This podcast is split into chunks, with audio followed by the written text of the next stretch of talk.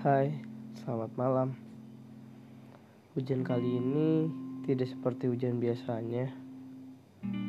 Entah kenapa aku bahagia malam ini. Ditemani hujan, secangkir teh, dan seseorang yang menemaniku. Walaupun orang itu tidak di sampingku, tapi aku yakin suatu saat nanti orang itu akan duduk di sebelahku dan menemaniku menikmati hujan di malam hari yang sunyi dan tenang. Saat ini aku hanya bisa berharap pada Tuhan agar Dia yang akan menemaniku kelak. Tetapi aku tidak akan khawatir jika Dia tidak akan menemaniku nantinya. Karena aku pernah mendengar dari seseorang berkata, "Boleh kamu membenci sesuatu, padahal ia amat baik bagimu.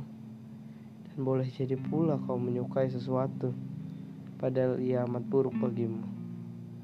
Allah Maha mengetahui, sedangkan kamu tidak mengetahuinya."